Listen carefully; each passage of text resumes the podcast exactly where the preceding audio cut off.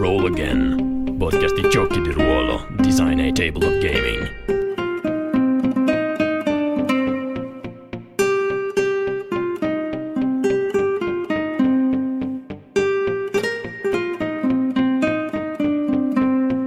Ciao a tutti e benvenuti a un nuovo episodio di Roll Again Actual Play. Questa è la prima puntata dove finalmente abbiamo anche un actual play di uh, Valraven.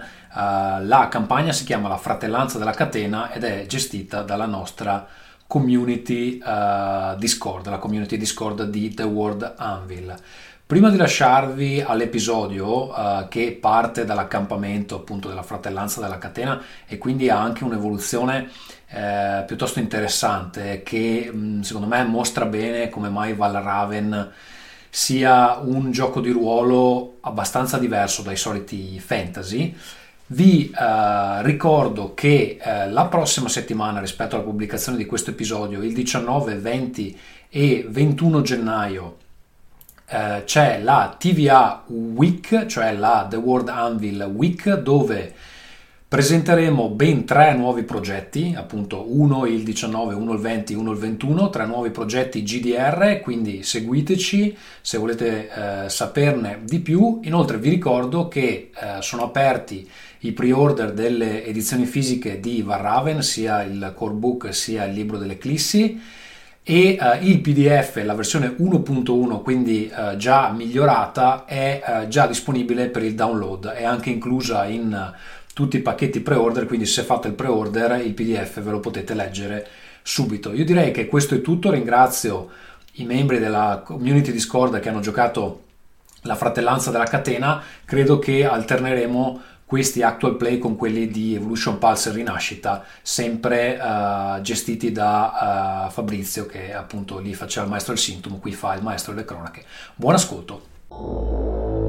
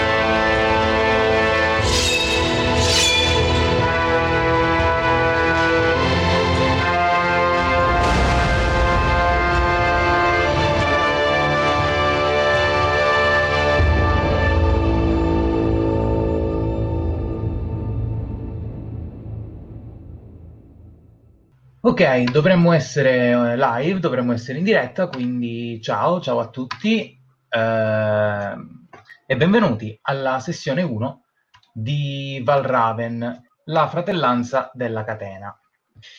Se eh, avete vissuto nelle vostre terre e non avete avuto il coraggio di varcare le terre di confine fino ad oggi e non sapete cos'è Valraven, è un gioco di ruolo edito da The World Anvil, scritto da Alberto Tronchi, di Black Box Games, un gioco di ruolo che ricalca le atmosfere dark fantasy eh, tipiche del genere ed in particolare si rifà all'opera Berserk del maestro Kentaro Miura. Eh, ovviamente anche ad altro, però l'ispirazione principale potrebbe essere quella. Chi siamo noi? Noi siamo eh, l'ineluttabile community Discord di The World Anvil, vi invitiamo a unirvi se vi va di um, di giocare con noi, di, fare, di provare il gioco come stiamo facendo stasera e magari di chiacchierare anche uh, di tanto altro. Um, sul sito World Anvil comunque troverete tutte le informazioni del caso. Uh, io sono Fabrizio, sarò il maestro delle cronache per, per, questa, per, questa, campagna, per questa sessione di stasera e con me, in ordine di come vi vedo a schermo, abbiamo Lorenzo che inter- interpreterà Aldrich, il, eh, l'emissario delle ombre, abbiamo Luca che eh, interpreterà Darren, il siniscalco, e abbiamo Fabio che interpreterà Mallius, il medicale. Allora, breve introduzione di quella che è stata la sessione zero che abbiamo giocato eh, fuori, dalle, diciamo, fuori dalle telecamere, dove abbiamo creato i personaggi, ma soprattutto abbiamo creato la compagnia mercenaria, eh, della quale i nostri personaggi fanno parte. Perché meccanica principale di Valraven è quella di creare la compagnia e di conseguenza creare anche tutto ciò che ci ruoterà intorno. La compagnia che abbiamo creato noi è la Fratellanza della Catena, una compagnia che fa capo al condottiero Giordi della Catena, che rappresenta l'anima e lo spirito di questo, di questo gruppo di, di soldati, di questo, di questo, piccolo gruppo di soldati che combattono per la Repubblica di Dormas. Giordi della Catena, la leggenda vuole che dopo una sanguinosa battaglia sia letteralmente tornato alla vita da un tappeto di cadaveri, reggendo in mano quella che i suoi che i suoi avversari, che i suoi nemici hanno identificato come un'arma eh, maledetta direttamente dalla mano sull'abisso o dai suoi alleati era identificata come un'arma letteralmente benedetta da, dalla Chiesa della Luce, benedetta dal destino. Tutto ciò che si sa su di lui però e, sulla, e su ciò che lo ha reso grande rimane eh, nella leggenda, rimane nella storia. Per cui la nostra compagnia, la Fratellanza della Catena, fa di questa nomea, fa di questa leggenda, fa di questo mistero che aleggia intorno al suo condottiero e di conseguenza aleggia tutti uh, i membri della compagnia stessa, la sua arma più potente, la sua arma principale. Cosa ci sia dietro uh, quello che noi sappiamo essere un vecchio e logoro stendardo che uh, il nostro condottiero, che Jordi regge e porta come uno scettro, abbiamo volutamente eh, voluto ometterlo, magari lo scopriremo in gioco.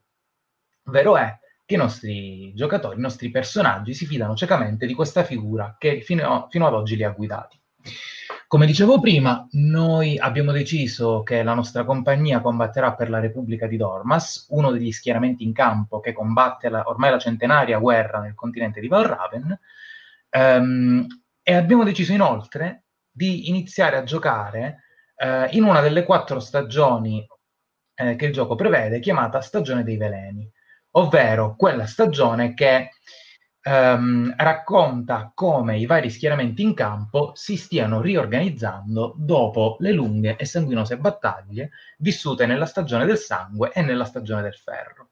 Quindi prima di iniziare è doveroso fare un attimo un resoconto di quello che è successo prima, che noi non abbiamo giocato, ma che potrebbe raccontarci un po' qual è la situazione ehm, geopolitica nel continente in questo momento.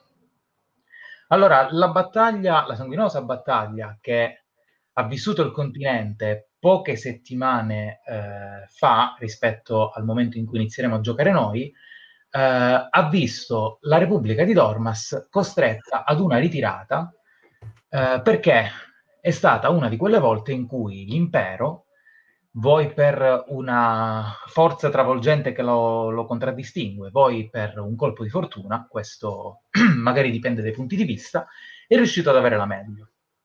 E avere la meglio in una battaglia all'interno delle terre di confine, che sono, per chi ci sta seguendo in video, queste che vedrete sulla mappa, o per chi ci segue in audio, sono quelle terre che si trovano al centro del continente, tra i due schieramenti, che sono quindi sempre preda di eh, battaglia per la conquista del territorio, vincere una battaglia nelle terre di confine vuol dire solo una cosa, conquistare la città di Widmar.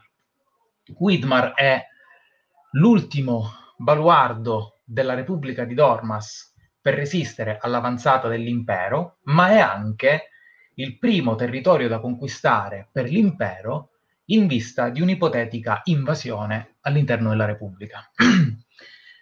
In questa stagione i vessilli che sventolano sulle torri di Whitmer sono quelli imperiali. Noi, come compagnia, in questo momento, siamo stanziati in un accampamento che si trova poco distante dalla città di Iden. Iden è una città eh, appartenente appunto alla Repubblica, ma non solo, è una città che porta dietro, porta con sé una storia importante, perché è un bastione, è una difesa, è letteralmente il muro che blocca l'avanzata dell'impero, il che vuol dire che la città di Iden, oltre, ad essere molto grande, anche, mette anche una certa sicurezza per noi che in questo momento sconfitti siamo chiaramente ritirati, siamo anche feriti e stiamo rifiatando all'interno degli accampamenti dove le diverse compagnie sono stanziate. Ma avendo Iden alle spalle ci sentiamo sempre un po' più sicuri. Quindi direi che possiamo iniziare in quella che è una notte, una delle tante notti in realtà, eh, molto simili tra loro, qui all'interno dei territori di confine. Voi siete dei combattenti, siete dei soldati di Dormas. Forse non proprio tutti, però diciamo che siete dei soldati di Dormas, quindi siete abituati ad un clima più caldo, che sia proprio a livello di temperatura e di, e di clima, sia a livello di um, stato d'animo.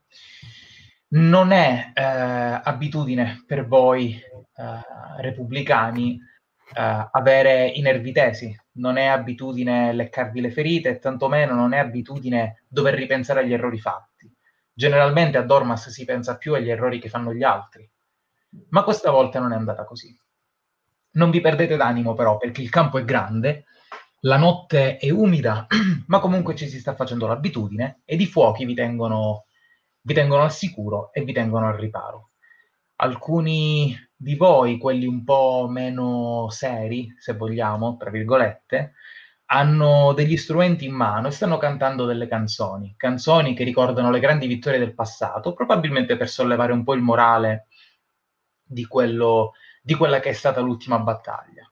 Però, se per molti questa è l'ora di tornare a casa, vincitori o vinti, non importa è l'ora di tornare a casa per tornare dalle loro famiglie, per tornare dai loro cari.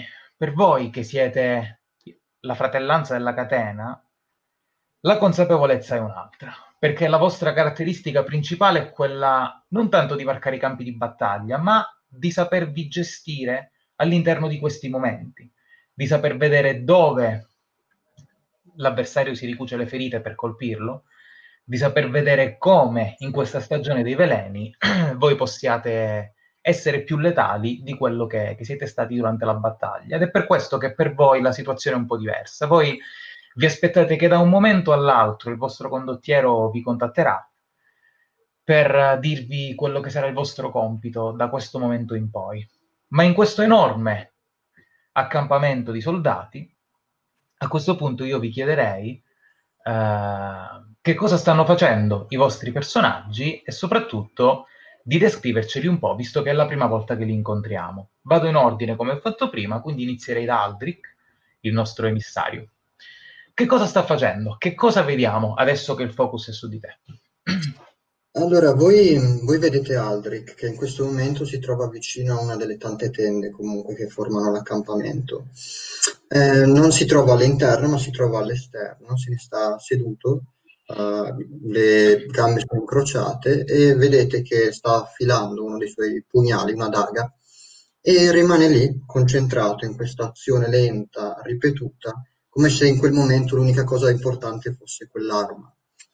E, um, Aldrich si presenta come un ragazzo comunque all'incirca una ventina di anni, forse poco più, ma non si riesce bene a capire perché comunque um, ha un viso abbastanza come dire, giovane sì, ma al contempo c'è qualche cicatrice, qualche ruga, magari qualche segno della battaglia. Um, ha i capelli neri, nerissimi, uh, ce li ha corti uh, e soprattutto ha degli occhi um, castani che comunque sembrano essere, nonostante in questo momento concentrati sulle sue lame, sempre vispi, sempre attenti comunque verso ciò che lo circonda. Il suo viso in questo momento sembra essere quasi una maschera impassibile, ma sapete che in realtà quando si confronta, parla con gli altri, ha sempre un aspetto, un'espressione cordiale, comunque, o gioviale. E, um, ha una statura comunque media, una corporatura abbastanza sostenuta, ma più che altro non è un fisicaccio, non è particolarmente muscoloso, è più che altro atletico, quello sicuro. Um, e veste solitamente, anzi in questo caso veste con un'armatura leggera che copre giusto il tronco, parte delle braccia, um, ha anche sotto una, come si dice, una, una cotta di maglia uh, alquanto leggera, sempre con queste maniche, uh, indossa sempre questi, questo, questo di pennellino eh, e degli stivaletti, ma a parte questo non è che altri pezzi di armatura che lo coprono in parti specifiche comunque. Um, e in questo momento si trova lì, ad affilare le sue lame. Ok. Quindi eh, abbiamo appena visto e imparato a conoscere il nostro solitario Aldrich. Darren, a te. Quando la telecamera inquadra Darren, mostra un, un uomo probabilmente tra i 35 e i 40 anni, eh, con una folta barba rossa, eh, i capelli altrettanto focosi, eh, corti sui lati e più lunghi in centro. Eh, indossa una pesante armatura eh, con un braccio completamente ricoperto da un guanto di maglia, mentre il braccio destro, quello che usa per impugnare la grande ascia che ora ha fissato dietro la schiena, eh, lasciato più libero, in modo da avere più mobilità. È un uomo severo, ma al tempo stesso giusto. E in questo momento sta facendo quello che sa essere il suo compito in queste notti eh, dopo le battaglie, soprattutto se le battaglie non sono andate come ci si aspettava, e cioè regge in mano due boccali di una birra abbastanza sciatta, ma comunque che può tirare sul morale, e cerca intorno al falò più grande il, uh, uno dei soldati che gli sembra avere magari lo sguardo più perso, più demoralizzato. Una volta che l'ha, che l'ha trovato, si avvicina a lui e in silenzio, ma con uno sguardo che è carico di comprensione e di affetto anche per, questo, per questa giovane recluta, gli allunga un boccale e gli si siede a fianco. Bene, quindi dopo il solitario Aldrich e il paterno Darren, direi di andare da Mallius. Ok. Mallius uh, gira all'interno della, dell'accampamento uh, indossando ancora la sua cotta di maglia e con un grosso martello uh, che pende da, alla cintura, un grosso martello da guerra.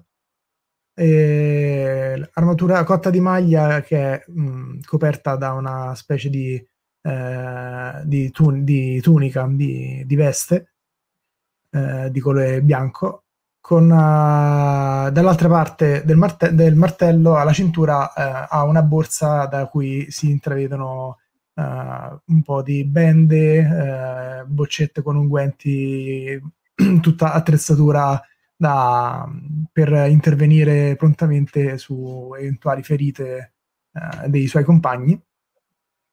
Eh, è un ragazzo intorno ai 30 anni, eh, non, non, eccessivamente piazzato, ma comunque con una corporatura sufficiente a brandire il martello eh, senza troppo impaccio.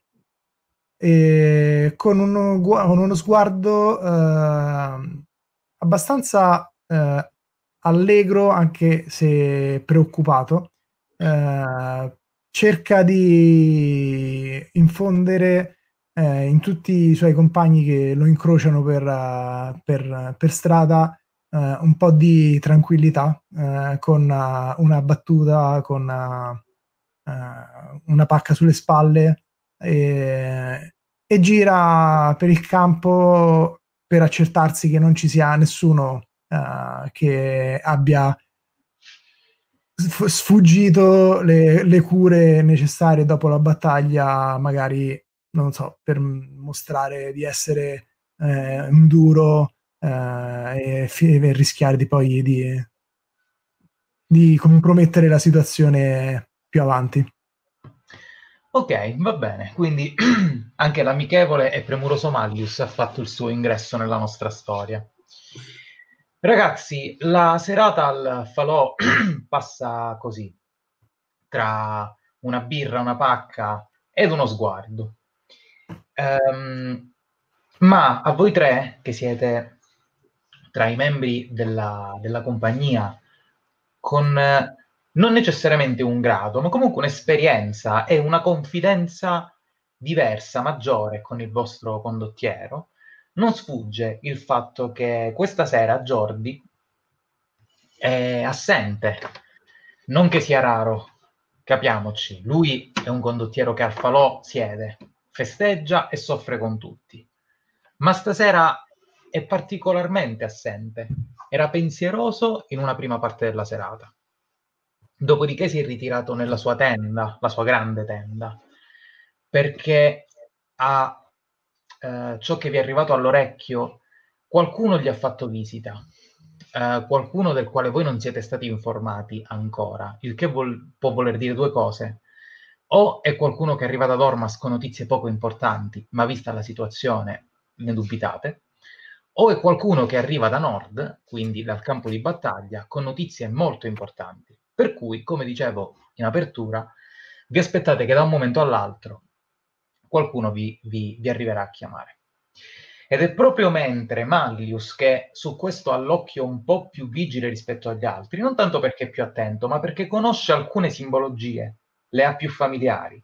Quindi è proprio mentre Mallius vede allontanarsi un piccolo contingente, sto parlando di due, tre uomini al massimo, che scortano una piccola carrozza che porta uno stemma eh, della Chiesa della Luce che per te è inconfondibile, proprio mentre tu punti gli occhi su questa scena che si sta allontanando, scena che ovviamente vedete anche voi altri, ho sottolineato Maglius perché per lui è qualcosa di un po' diverso, proprio in questo momento eh, la tenda di eh, Jordi, il, l'ingresso alla tenda di Jordi viene leggermente aperto da lui in persona, nel buio intravedete il suo sguardo. Eh, bene, benevolo ma glaciale allo stesso tempo, che vi cerca, vi sentite proprio i suoi occhi su di voi quando vi guarda, e così silenziosamente, in modo così discreto, vi convoca. Lascia la sua tenda aperta così che voi possiate entrare e in silenzio vi attende. Cosa fate? Volete andare? Volete prima fare altro? Volete prima parlare tra di voi? Ditemelo voi. Mm, io prima di, di- di andare comunque di entrare all'interno della tenda, mm, non so se gli altri comunque arrivano, comunque si avvicinano comunque anche a me. In ogni caso proverei a fermare un attimo Mallius. Ok. E se appunto mi, comunque riuscirei nell'intento, mi Certo. avvicinerei a lui e gli direi, non lo so, la serata non mi pare delle migliori. Hai visto che non, non si è neanche fatto presente fra di noi. Eh, a questo ti faccio una domanda al maestro di cerimonia. La- io questa mh, carrozza che si allontana, ho visto qualcuno che è uscito dalla tenda di Mallius o è solamente una cosa che collego? Sì, di Mallius, scusa, di, di Jordi? Allora, eh, seppure tu non abbia visto personalmente qualcuno uscire dalla tenda di Jordi, comunque tu sai Posso presumerlo. Sì, sì, sì, assolutamente sì. Eh, sì, c'è qualcosa, mi rivolgo ovviamente ad Aldrich, c'è qualcosa che non quadra. Eh, quella carrozza che si sta allontanando viene dalla chiesa e sicuramente hanno comunicato qualcosa a- al nostro condottiero riguardo il recente i recenti scontri perché venivano da- dal campo di battaglia. Eh, probabilmente è successo qualcosa. Capisco. Comunque credo che non convenga perdere altro tempo, meglio entrare. E No, con- concordo anch'io. Mi giro a vedere se Darren è, a portata, se sta, se sta avvicinando, se sta facendo altro. Darren probabilmente era due passi avanti, eh, nel senso che percependosi come eh, il braccio destro eh, di Jordi, era probabilmente già eh, verso l'ingresso della sua tenda e mm, lo stava un po' scrutando dal lembo appena scostato eh, con un po' di preoccupazione, però comunque si è trattenuto quando ha sentito la conversazione e mm, un po' per ascoltare quelli che erano i, i vostri, le vostre opinioni e avendo sentito appunto che la discussione è terminata si gira a guardarvi e vi dice andiamo a sentire cosa è successo e poi valutiamo la situazione. D'accordo. Va bene. A queste parole entrate nella tenda. Darren, tu avevi già un po' sbirciato dentro mentre ascoltavi la conversazione tra Mallius e Aldrich. Hai visto il solito ambiente che si trova all'interno della tenda di Jordi. Scusatemi. Lo hai visto tu per primo, lo vedete tutti adesso. Eh, Jordi ha un, non dico un, un, rituale, ma ha avuto eh, da sempre un modo di fare preciso. Attorno al suo tavolo ogni sedia è alta esattamente allo stesso modo. Non esiste che il condottiero sieda su uno scranno più alto rispetto all'armigero e così via. Nei campi, negli accampamenti che, che fate durante, durante le battaglie o mentre vi muovete, è solito mandare i nuovi a ricavare da un vecchio tronco qualche ceppo che lui metterà intorno ad un piccolo focolare all'interno della sua tenda. Per cui attorno a questo piccolo focolare ci sono i ceppi di questo tronco ben tagliati, più o meno alti tutti allo stesso modo. Eh, la precisione è quella della mano di un armigero che probabilmente non ha mai tagliato un tronco prima d'ora, quindi immaginate qualcosa di molto rude. E lui, svestito della sua armatura, in un abito più adatto ad accogliere qualcuno di importante che a varcare un campo di battaglia, vi attende in piedi.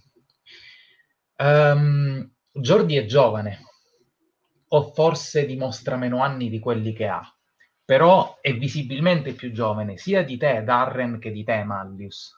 Aldrich, tu sei giovane, quindi più o meno potrebbe dimostrare più o meno la tua età.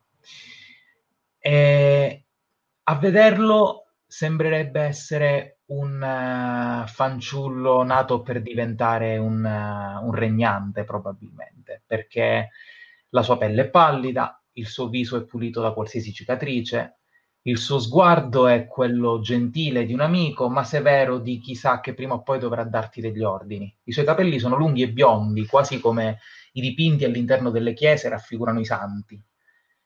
Eh, però ha quest'aura intorno a sé, questo mistero che lo, che lo avvolge, questo suo modo di fare che in qualche modo vi convince ogni giorno che seguire i suoi passi è la cosa giusta da fare. Quindi, con il solito sorriso di un condottiero che accoglie i suoi uomini, vi fa un cenno con la mano, vi indica questi ceppi dove sedere e, e siede anche lui, siede anche lui insieme a voi. Per il momento siete solo voi tre, ha convocato solo voi tre, però c'è qualche altro posto vuoto, quindi probabilmente prima o poi qualcun altro si unirà alla discussione. Miei uomini, prego, sedete con me attorno al fuoco. Fuori fa freddo. Come state? Come... Com'è l'umore fuori dalla tenda? La serata è umida e rispecchia bene la tristezza degli uomini, Jordi. La, la, sconfitta sul campo è stata dura, molti di loro non, non si aspettavano che l'impero ci avrebbe scacciati all'indietro. Hanno bisogno di un po' di tempo, ma vedrai che sapremo rimetterli in piedi e la prossima volta riusciremo a ribaltare le sorti del, della battaglia. Non ne dubito, non ne dubito, mio caro Darren. Lancia uno sguardo anche a voi, eh, Aldrich e Mallius, quasi come se stesse aspettando se volete aggiungere qualcosa. Beh, eh, Giordi, siamo tutti quanti eh, risaliti dalla polvere e i nostri compagni non, non, mancheranno di farlo ancora e ancora ogni volta che se ne, se ne presenterà la necessità. Eh, ho visto nei loro occhi, come diceva Darren, la, il dispiacere eh, per la sorte della battaglia, ma al di, al di là di quel dispiacere ho visto in molti già la scintilla di, di, chi si aggrappava alle mani del proprio compagno per ritirarsi in piedi. Per cui ci rialzeremo e per la prossima campagna saremo ancora più forti. Bene, mi fa piacere sentirlo.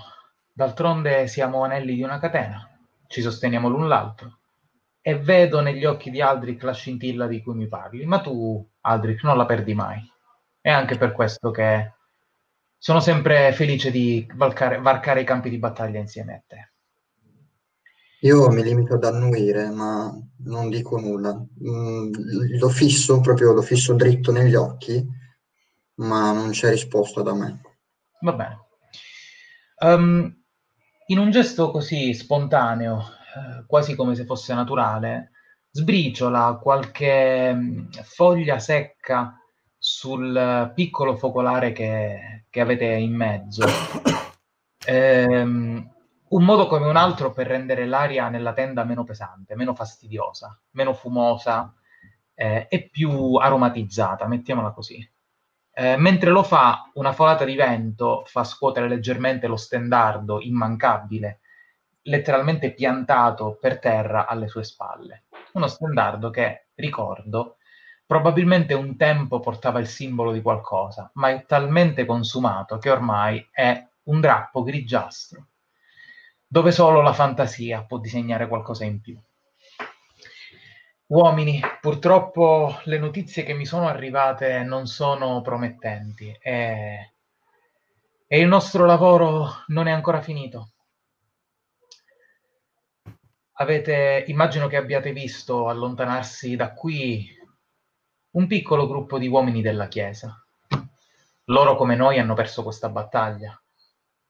Uh, la caduta di Widmar è stata sicuramente un colpo che hanno accusato forse anche più di noi.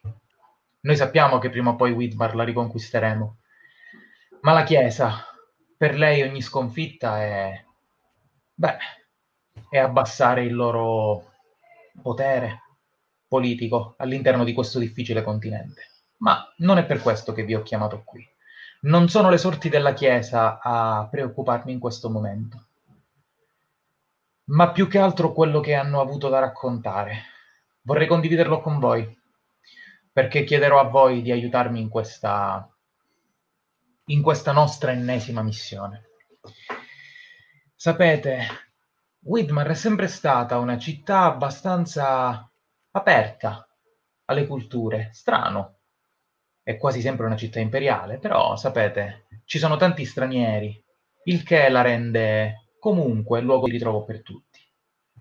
Ebbene, sembra che questa volta l'impero abbia deciso di stringere le terre di confine con un pugno di ferro, con il pugno di ferro tipico con il quale strangola le terre a nord Giunge voce dagli uomini della chiesa che lungo il fiume, poco a sud di Whitmar, quello che fortunatamente divide il nostro campo da loro. Um, questo, per voi che state guardando la mappa in questo momento. Anzi, non so se lo vedete, ok, questo. Lungo il fiume, tra noi e Whitmar, sono stati ritrovati questi. E nel dirlo eh, prende da dietro il, il ceppo dove era seduto lui quello che sembrerebbe essere un uh, tessuto sporco, bagnato, scuro. Lo poggia in mezzo a voi, vicino al focolare. E nel momento in cui lo poggia, uh, viene a tutti uh, all'occhio che una, quella che è una logora tunica tipica dei fedeli della Chiesa della Luce. Non necessariamente un abito clericale, anche semplicemente un abito di chi eh, fa qualche pellegrinaggio, semplicemente partecipa a qualche rito di preghiera, quindi un abito indossato probabilmente da un civile. Questo è solo uno degli abiti che sono stati ritrovati lungo quel fiume. E questa cosa mi preoccupa perché se l'impero inizia a dare la caccia e ad uccidere i fedeli della Sacra Chiesa, beh, mancherà poco che lo farà anche con noi della Repubblica di Dormas. D'altronde lo sappiamo, la guerra la scrivono i vincitori e le male lingue su di noi sono già scappate nelle terre di confine. Ci guardano tutti con sospetto, ci guardano tutti come i colpevoli di tutto ciò che è andato male in questa ultima battaglia, senza chiedersi se e come li abbiamo difesi da quei barbari. Per cui mi dispiace dovervi far muovere proprio adesso, ma credo che sia il caso che iniziamo a, a vederci meglio, a capire perché l'impero ha deciso di eh, passare a fil di spada questi, questi fedeli. Se non altro, questo stringerà la nostra alleanza con la Chiesa e nella nostra prossima avanzata verso Whitmar avremo la Repubblica, avrà un altro esercito a combattere con lei. Cosa ne dite, uomini? Trovo personalmente che la mossa dell'impero sia molto azzardata uh, a voler colpire i fedeli della Chiesa. Alla fine sono una, una fazione... Sì, è un'altra fazione, ma i fedeli della Chiesa sono diffusi in ogni, in ogni regno della, del continente, per cui è anche come pugnalarsi all'interno del proprio paese. Devono essere molto, molto sicuri di quello che fanno se hanno deciso di intraprendere questa strada. E quindi vuol dire che hanno trovato qualcosa che li appoggia e che credono possa dargli molta forza. Come spesso accade, Maldius, sei la voce dei miei pensieri, è quello che ho pensato anch'io. Perché fare qualcosa del genere? Non, non è conveniente, non è qualcosa che li rende i liberatori che si stanno professando. Per questo voglio vederci chiaro, per questo ho accettato di aiutare la Chiesa della Luce, perché dietro c'è certamente qualcos'altro e noi dobbiamo, dobbiamo saperlo. Dormas deve saperlo. Portare questa informazione a casa potrebbe voler dire anche prestigio per, per la fratellanza. E so che non è il momento adatto di parlare di questo, ma non è una cosa da sottovalutare. E nel dirlo, Aldrich guarda verso di te, che sei quello un po' più generalmente più attento a questa cosa. Infatti volevo proprio dire che alla parola prestigio, uh, se prima comunque ascoltavo, almeno la mia attenzione c'era, ma ero stavo per uh, i fatti miei, um, vedete che gli occhi per un attimo si illuminano e sempre però con una faccia che comunque rimane seria o almeno maschera una certa serietà, anche se dentro di me la serietà non c'è più di tanto, ma c'è una certa quasi trepidazione che cerco di trattenere, annuisco. E dico effettivamente credo, caro Jordi, che in ogni caso un, pres- un po' di prestigio non ci faccia male, non tanto per noi, fine a se stesso comunque, ma più che altro perché in qualche modo potremmo anche, come dire, rinforzare le nostre alleanze, rinforzare i nostri contatti e soprattutto potremmo ripulire la falsata immagine per cui siamo considerati i fautori di questa disfatta. Non sbaglio. E a quella ultima parola sorrido con un tono cortese, proprio quasi un, un pelo smielato forse. Va bene. Um ricambia il tuo sorriso a quest'ultima parola e si limita a dire no, non sbagli, cosa che capita davvero raramente, Aldrich. Darren, sei il nostro siniscalco, devi essere tu a guidare questa, questa ricerca, per cui penso che il tuo parere è quello a cui a cui credo di, di, di, di, come dire, non vorrei offendere nessuno, ma credo che il tuo parere sia più importante. E nel dirlo lo dice con un po' di silenzio, perché effettivamente non vuole offendere nessuno, ma sei quello di, rango più alto. Portandosi una mano verso il cuore, eh, Darren lo guarda dritto negli occhi e risponde: È sempre un onore per me poter servire le tue richieste, Jordi. Beh, in questo momento, come hai detto, un colpo positivo alla nostra reputazione può far bene, ma soprattutto può far bene ai ragazzi fuori. Sapere che in qualche modo la sconfitta sul campo è stata riscattata, anche fosse solo con delle informazioni, ma di vitale importanza per la lotta futura, li farebbe riaccendere, come diceva Malius e sarebbero pronti a marciare seguendo il tuo vessillo anche in capo al mondo. In più, come giustamente Mallius diceva, l'impero non fa mosse sciocche, non agisce in maniera sconclusionata.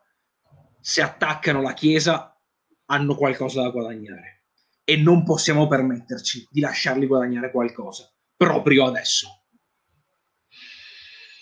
Molto bene, allora direi che è arrivato il momento di pensare a quale sarà il nostro primo passo.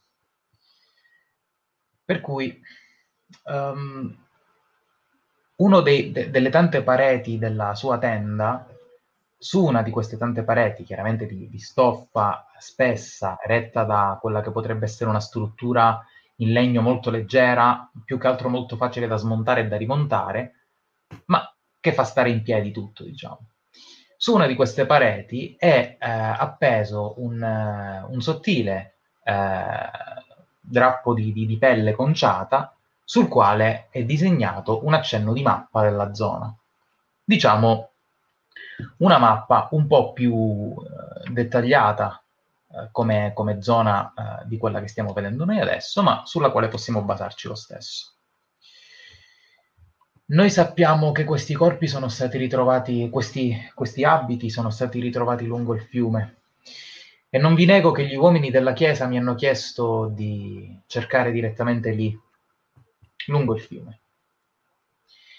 Però, sapete, eh, non possiamo muoverci impreparati, per cui, beh, io penserei anche a, a una soluzione alternativa, o se non altro, siete i miei uomini migliori. Se avete qualcosa da propormi, sono qui ad ascoltarvi. Per esempio, uh, Aldrich, tu sei il maestro delle informazioni. Da dove inizieresti a cercare qualcosa in più di quello che gli uomini della Chiesa possono vedere? Innanzitutto credo che um, potrei in qualche modo forzare un mio contatto Uh, credo che potrebbe avere qualche informazione, magari, o qualche voce di corridoio riguardo all'impero, riguardo a questi ultimi attacchi verso la Chiesa. Un'altra cosa che mi era venuta in mente magari è vedere se effettivamente, o almeno non so se appunto le alte sfere hanno parlato con te, comunque Jordi, ma se magari qualcuno possa in qualche modo avere sospetti riguardo a qualcosa o a qualche obiettivo che effettivamente l'impero ha in mente. Comunque la mia idea è che prima di tutto non bisogna partire a trovare informazioni direttamente nel cuore dell'impero, nel cuore... No. No, no, no, no. Bisogna partire prima dall'esterno per poi arrivare all'interno. Bisogna avere un'idea generale, no? E poi si può trovare l'informazione base. Almeno questo è come lavoro io e tu lo sai bene. Bene, allora Sinceramente speravo mi rispondessi uh, interpellando qualcuno dei tuoi contatti. Generalmente le informazioni che ci porti sono sempre molto utili. Dunque, serviti pure dei nostri corvi se hai necessità di mandare missiva. Grazie. Uh, Mallius, Darren, adesso chiedo a voi un mio sospetto, ma come vedete, uh, ci, questa storia ci sta spingendo ai piedi di Whitmar. E non vi nego che a primo impatto questa, questa vicinanza con la grande città mi ha fatto venire un brivido, una trappola forse. Ma vorrei parlarne con qualcuno di, di più calmo di me. Ecco perché ho voluto anche voi qui. Ci troviamo esattamente al mezzo tra Widmar e Strandsund. Diavolo, quella città ha un nome impronunciabile. Beh, quello è il covo di tutti i profughi delle terre di confine. Molto probabilmente il luogo dove nascono tutte le dicerie su di noi. Dobbiamo tenere gli occhi molto aperti, perché se questa è una trappola ci troveremo esattamente tra due fuochi o forse è più corretto dire tra l'incudine e il martello. Voi cosa ne pensate?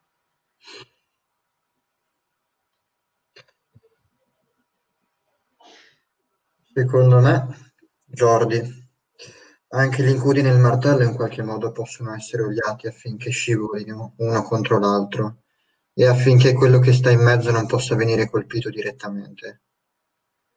In qualche modo ci potrebbe essere anche la possibilità di, come dire, comunque ciò che suggerisco sarebbe quello di muoversi nell'ombra, in modo tale che possiamo prevenire comunque un'eventuale situazione di fuoco incrociato o al massimo possiamo comunque evitare di essere direttamente in quella posizione. Non, sì. devono, non devono sapere chi siamo effettivamente, cosa stiamo facendo non devono avere il minimo sospetto e non lo avranno mai. Se fosse davvero una trappola, eh, sospetti che potrebbe essere organizzata dalla Chiesa? Potrebbero aver gettato dei falsi abiti di pellegrini o sacrificato persone oh. per questa cosa? Spero di no, ma non penso che la Chiesa possa arrivare a tanto. Anche lei ha una sua reputazione da difendere e soprattutto ha degli ideali che professa con passione. Io spero non sia una trappola orchestrata dall'impero, magari attaccare il più debole per attirare l'attenzione di chi interverrebbe per difenderlo e darci un colpo di grazia. Ma magari è solo un mio pensiero. Sapete che non esca da questa tenda, ma di tanto in tanto le sconfitte feriscono anche me. Ma so di avere so di contare su degli uomini validi. Va bene dunque, allora non starò qui ancora a mettervi dubbi. Abbiamo parlato e vi, ra- vi lascerò ragionare. Ragionate anche senza di me, senza i miei dubbi, senza le mie paure. Fatemi sapere quando e se partirete e soprattutto quale sarà la vostra destinazione.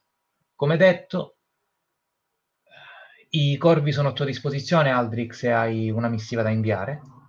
Ovviamente, lo stesso vale per voi. Più che altro badate bene a ciò che, a ciò che direte fuori da qui. Non, non fate preoccupare ulteriormente chi non reggerebbe l'urto di un'altra cattiva notizia. E nel dire questo, nominando il, colui che avrebbe dovuto fornirti i corvi per mandare le missive a chi di dovere, caro Aldrich, entra nella tenda un altro membro della nostra compagnia. Probabilmente colui che si occupa, o colei, decidiamolo insieme, che si occupa di badare a, alle voliere, di addestrare gli animali per comunicare. Aldrich, immagino che tu per comunicare con il tuo contatto abbia un animale specifico che è in grado di tornare nel posto segreto dove tu e il tuo contatto collaborate. Quindi immagino che tu abbia il tuo. Sì eh, ed entra.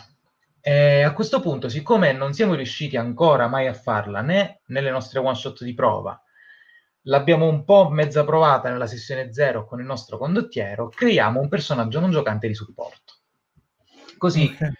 spieghiamo anche questa nuova meccanica. Allora, senza star qui a spiegare tutto, perché nel manuale c'è scritto, in ogni caso in Raven viene data la possibilità di creare altri membri della compagnia per due motivi principali. Numero uno, essendo la compagnia la vera protagonista delle nostre storie, è giusto che tutti i membri, anche i personaggi non giocanti, siano delle, eh, dei personaggi caratterizzati, abbiano un loro carattere, abbiano un loro perché, abbiano un loro senso di esistere. Numero due, all'interno della compagnia, essendoci dei ruoli ben precisi, potrebbe capitare che in alcune situazioni i personaggi si, di- si debbano dividere. Quindi, per evitare quelle situazioni in cui al tavolo magari un giocatore resta senza personaggio perché stanno giocando gli altri due e il suo è fuori scena, può scegliere di giocare uno dei personaggi non giocanti di supporto presente in quella scena, perché i PNG avranno una loro scheda personale con tanto di attributi, descrittori e doni come si crea un personaggio non giocante di supporto. Il maestro delle cronache, quindi in questo caso io, farò una domanda ad ognuno di voi eh, riguardo il personaggio non giocante. In base alle vostre risposte eh, andremo a scrivere qualcosa e a delineare che tipo di personaggio è. Quindi, come prima domanda che faccio a tutti e tre, però, giusto per andare a stabilire una prima cosa, chi entra, un uomo o una donna? Io direi donna. Esatto, volevo proporre anche una donna. Va benissimo donna. Va bene, e donna sia. Eh, pensavo di chiamarla a questo punto eh, Ronda, Ronda della polvere. Diamole anche un soprannome, così diamo uno spunto per eh, farvi qualche domanda sul personaggio non giocante di supporto.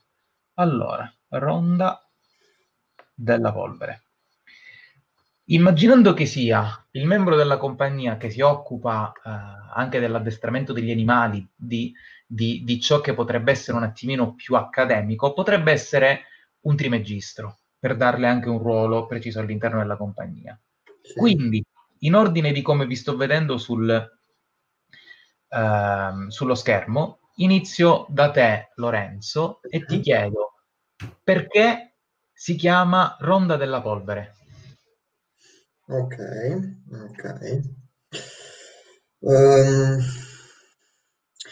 io direi perché in qualche modo era colei che uh, effettivamente, adesso perdonatemi la battuta, ma faceva mangiare la polvere agli avversari perché era colei che in qualche modo ci salvava, diciamo, il culo nelle situazioni comunque più estreme, ovvero riusciva a, attraverso appunto questi uccelli o comunque questi corvi a mandare eventuali un messaggio di aiuto e richiamare comunque magari o parte della compagnia che si trova in un'altra zona oppure, ne so, parte di, una, di un esercito, di un'altra compagnia sempre di Dormas che veniva ad aiutarci e alla fine effettivamente ci dava sostegno e la botta finale per sconfiggere il nostro nemico. Ok, va bene, mi piace. Numero due, eh, Darren, a te chiedo come è entrata nella compagnia.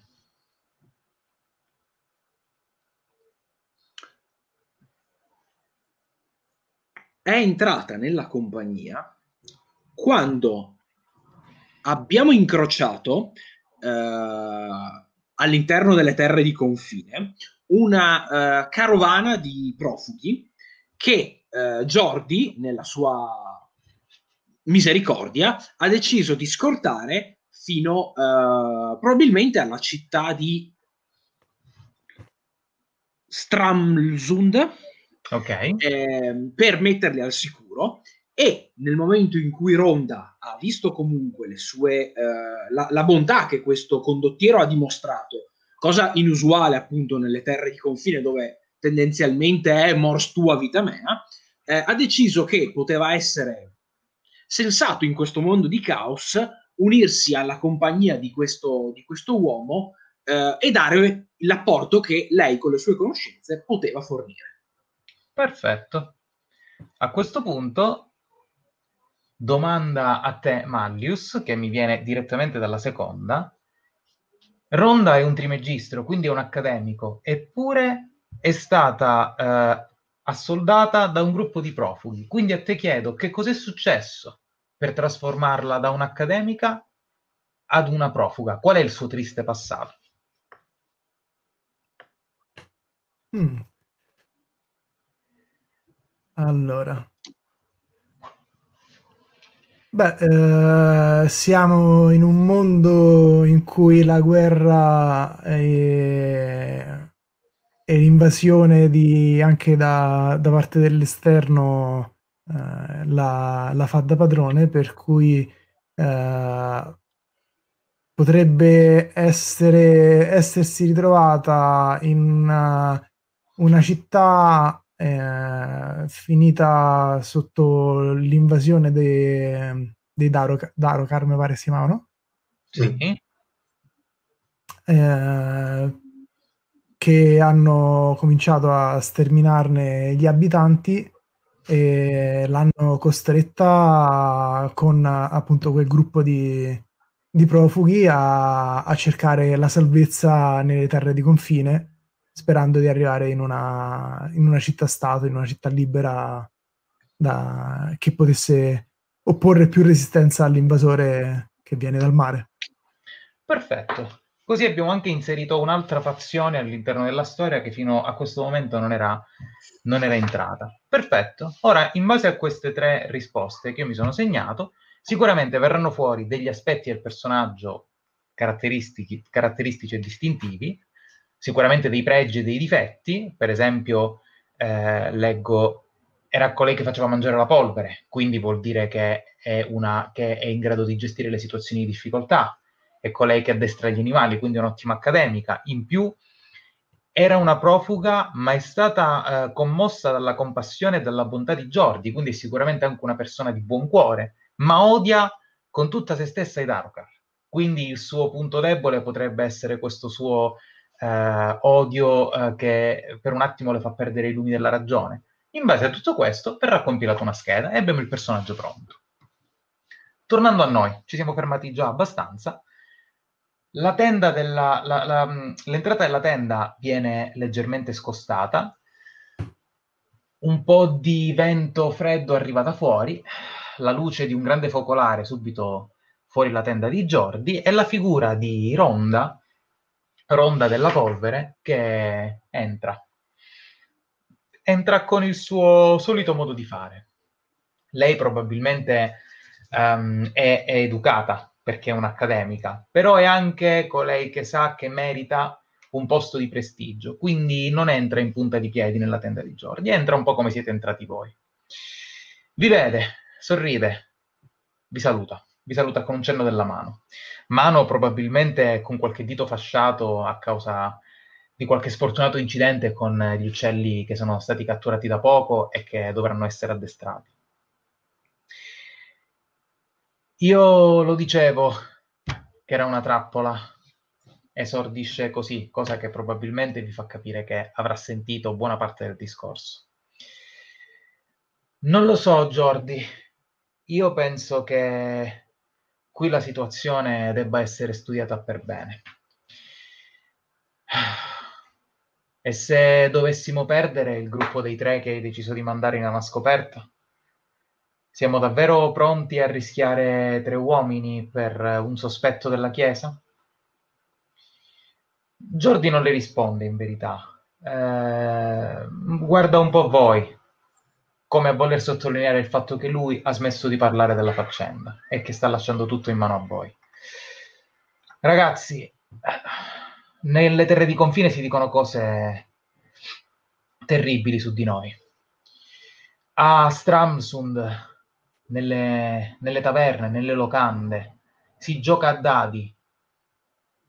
E, beh, chi vince ha il diritto di uccidere il primo repubblicano che vede la situazione non è delle migliori.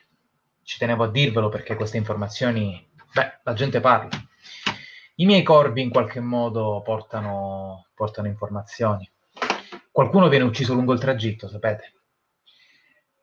E, beh, questo non mi, non mi dà fiducia, non mi dà fiducia per niente. Eh, ronda, ronda, ronda. Ah, scusa. Vai, vai. No, no, no. Prego. Dimmi, Io la, la bloccherei un attimo, proprio le metto una mano davanti e le dico, eh, lo so, eh, il rischio c'è, il rischio ci sarà sempre, questo lo sappiamo benissimo, e mi giro verso Darren e Malius, o sbaglio? Per No, quanto... Scu- scusami Fabio, eh, No, no. per quanto... Vai, Darren, vai. Ok, per quanto tu sai che mi dia un leggero fastidio dare ragione al nostro Aldrich, è vero. Il rischio esiste sempre. Cercheremo di accumulare le informazioni più possibili e valuteremo. Jordi ha deciso che è qualcosa di importante io condivido la sua opinione. Questa missione, per quanto rischiosa possa essere, va portata a termine. Lo capisco, lo capisco. Allora, beh, vedo che siete tutti e tre convinti. Vi dirò l'informazione che ero venuta a portare a Jordi prima di ascoltare la vostra, la vostra chiacchierata. Ehm, pare che in quella dannata cittadina dal nome impronunciabile, Stramlsund, che diavolo di lingua parlavano nelle terre di confine? Vabbè, sarà sicuro un nome d'Arokar. In ogni caso, lì sembra che sia stato avvistato un- una figura quasi leggendaria qui nelle terre di confine. In realtà uno dei tanti scappati di casa che è rimasto orfano di un tetto e sta cercando il modo di guadagnarsi da vivere. Forse ne avete sentito parlare, d'altronde veniamo tutti dal sud, si chiama Efren. Beh, lui è quello che chiamano il crepuscolo, anche se sinceramente ne ignoro il motivo. Fatto sta che in breve la storia è questa. Era una persona di Dormas e faceva più o meno il tuo lavoro, Aldrich. Chissà, magari è come guardare nel futuro. Comunque, era una persona in grado di farsi dire tutto da tutti, a conoscenza di così tanti segreti che era diventato allo stesso tempo l'oggetto del desiderio di ogni signore di Dormas, ma allo stesso tempo anche il terrore di ogni signore di Dormas. Tradivi la tua compagna con un'altra donna? Beh, Efrem lo sapeva. Avevi un figlio bastardo del quale non sapevi nulla, sperduto nelle montagne, nei boschi a sud del capallo, nel capanno di Clomo? Beh, Efrem lo sapeva.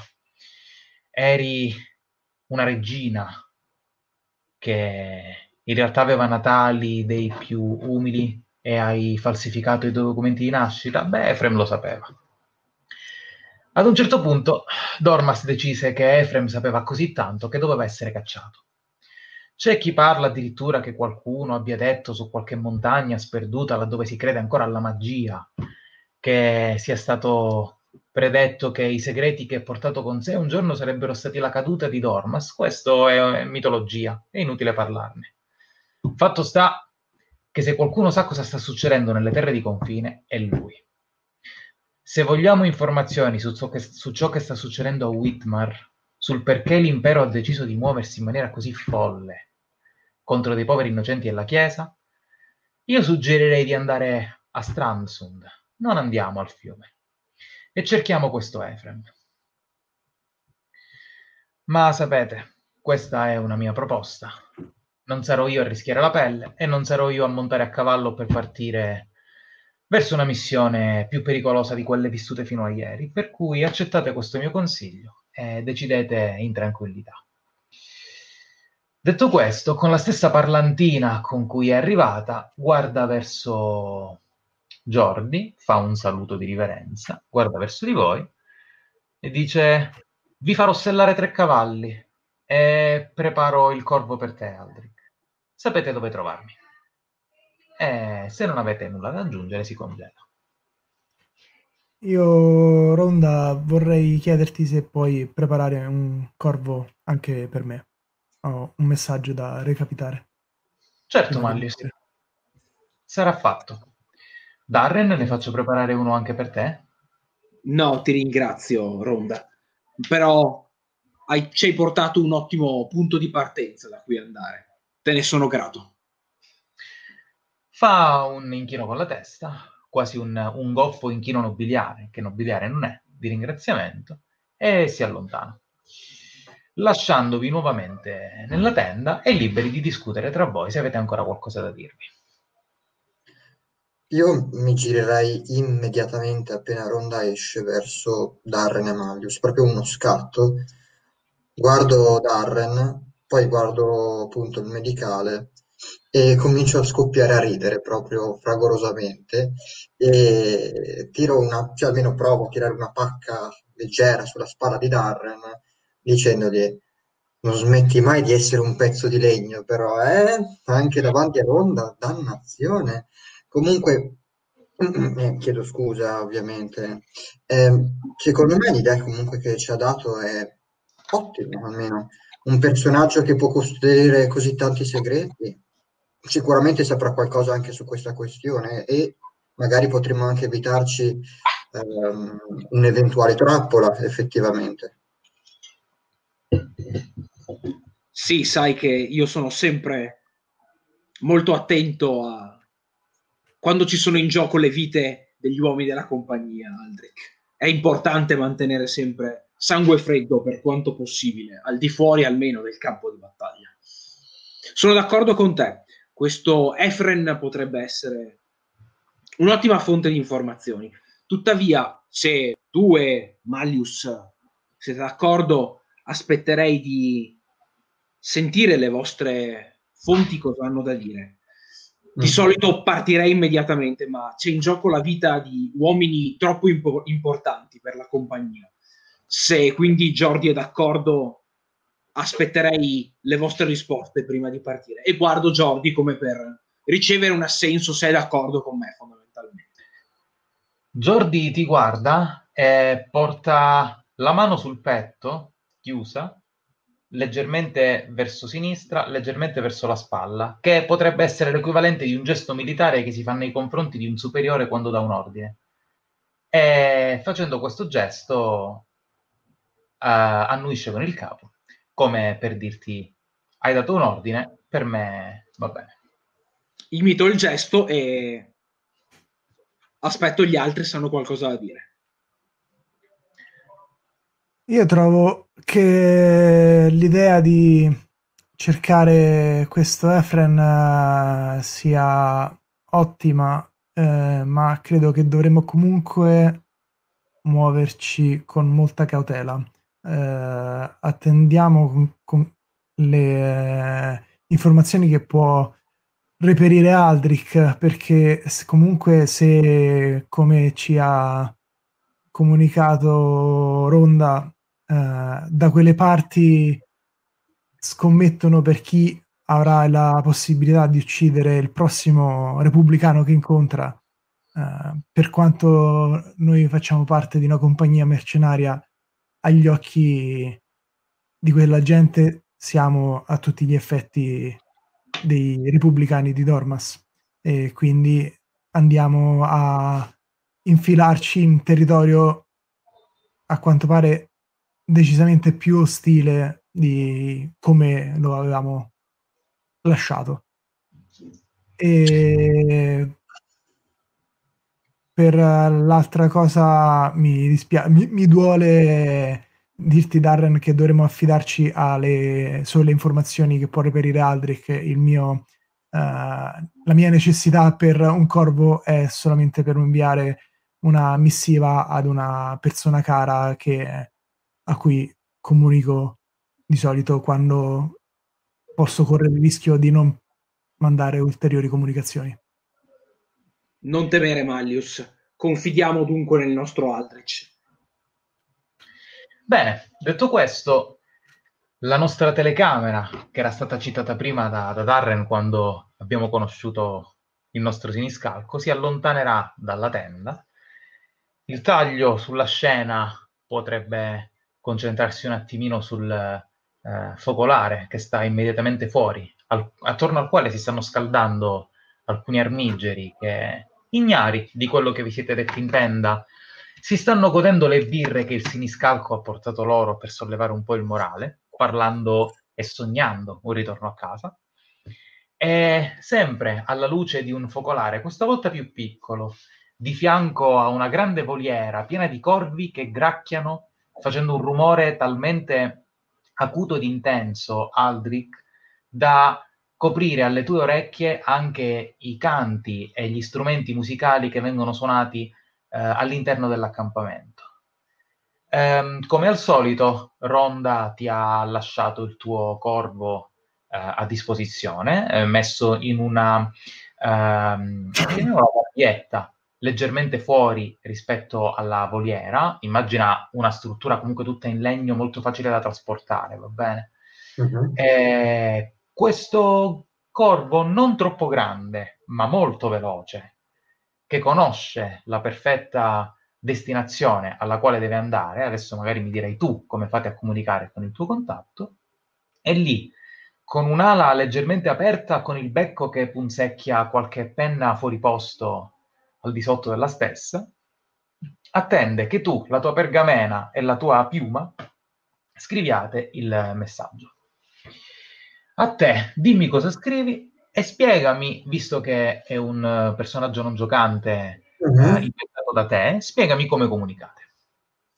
Allora, con Gwendolyn, che bene o male alla fine come, pro- come professione è praticamente mia pari comunque, ehm, generalmente tendiamo a comunicare quando appunto non ci vediamo eh, attraverso l'utilizzo appunto di volatili e ci inviamo dei piccoli bigliettini e su questi piccoli bigliettini non vengono descritte intere informazioni, ma pezzi proprio, eh, o a volte singole parole, eh, tipo tre parole che apparentemente sembrano non avere connessione logica fra di loro, ma sono delle parole chiave comunque, che basta vederla e già nella mente fa dire, ah ok, perfetto, so dove andare. Eh, oppure semplicemente una frase che apparentemente può essere senza senso, ma che se vengono combinate le iniziali oppure magari delle lettere casuali fra di loro, va a comporre un'unica parola che appunto significa ciò che bisogna andare a cercare o cosa servirebbe ecco, sapere. Ok. In questo caso però, mh, al posto appunto di complicarmi inutilmente scrivendo un intero, un'intera frase con queste varie lettere da comporre, semplicemente scrivo delle parole separate fra di loro. La prima parola appunto è Chiesa della Luce, la seconda parola è uh, trappola, ma la trappola è punto, con un punto di domanda, la terza parola invece è impero. E um, un'ultima parola invece sta al di sotto ed è appunto Efrem, eh, riferita appunto alla, al ragazzo. Sotto invece che viene trascritta una frase che diciamo è come dire una sorta di lascia passare, cioè nel senso quando si vede questa frase si sa chi effettivamente l'ha mandata. In questo caso generalmente sono io quella che la scrive. E sotto appunto viene, scr- viene scritto eh, ancora il veleno non è stato usato. E mm, okay. tutto ciò riarrotolo il foglietto, lo metto uh, comunque sulla, non so se ha magari un legaccio sulla zampetta oppure... Sì, sì, sì, sì, sì avrà sicuramente un... un... Sì, sì, sì, sì, sì, assolutamente. Gliela leggo con calma. Ok, e mandi, mandi via questo, questo corvo. Um, Gwendolyn, se ricordo bene, lavora in una corte, giusto? Sì. Ok. Uh, dimmi una cosa, in una corte di Dormas, una corte qui nelle terre di confine, una corte nell'impero? Allora, io l'avevo pensata come, cioè almeno lei di base ha iniziato in, nelle corti di Dormas, ma okay. poi, come dire, eh, va dal migliore offerente, cioè nel senso, okay. la paga okay. almeno meglio, ecco, comunque il prezzo è più alto, allora lei va, insomma. Ok, ok, va bene. Quindi tu hai orientativamente idea che il tuo corvo tornerà tra 3-4 giorni in una uh, situazione ottimistica o magari anche di più se uh, la sua destinazione sarà più lontana, però hai mandato il messaggio che dovevi. Perfetto. Uh, mentre osserviamo il corvo che va via e sorvola il, l'accampamento, in realtà poco, poco, in realtà più distante da Aldrich, che immagino che tutto questo lo abbia fatto solo e senza far vedere assolutamente a nessuno il suo codice, giustamente il suo, la, il suo lavoro, c'è Mallius che immagino stia scrivendo anche il suo di messaggio da mandare a casa. Mallius, cosa scrivi? Allora, Marius eh, si eh, isola per eh, rimanere in, in privato e inizia la sua lettera con uh, Cara Lynn e comincia a raccontare a la ragazzina che ha preso sotto la sua custodia uh, qualche, tempo pre- qualche tempo prima di partire le, gli eventi che hanno portato la compagnia a ritirarsi quest- in, questa, in questa zona, dicendole che probabilmente quando leggerà questo messaggio saprà già delle sorti della battaglia, ma di rassicurarsi perché eh, i membri della fratellanza della catena sono tutti a, all'accampamento insieme a me e, e mm, la, la, saluto uh, per, appunto per dirle che, sto, che, sto, bene, ma che sto andando in missione, eh, per cui le manderò la prossima missiva non appena sarò di, di ritorno. Non faccio cenni a, a, nulla che possa essere eventualmente eh, problematico se, se, se, se, dovesse essere intercettato il messaggio, non, voglio, non lascio nessuna idea di che missione debba fare, lascio intendere una, una semplice cosa di ronda e porto la, la lettera a, a, Ronda per farla inviare alla città di eh, Kareg, posso... Vedo. Um, Kareg? Sì, Kareg. Questa qui... Sì. Eccola, Kareg. Va bene, perfetto. E mentre il nostro Maglius, con un sorriso eh, dettato dai ricordi di questa sua di questo suo affetto, chiamiamolo così, scrive il suo messaggio ricordando la sua città di Carrig, eh, probabilmente dei momenti in cui la vita era più facile, la voce di Ronda, che ha lasciato per un attimo eh, la voliera con i corvi, fidandosi degli altri due, alle spalle del nostro buon Darren, che adesso ci dirà dov'è, lo chiama.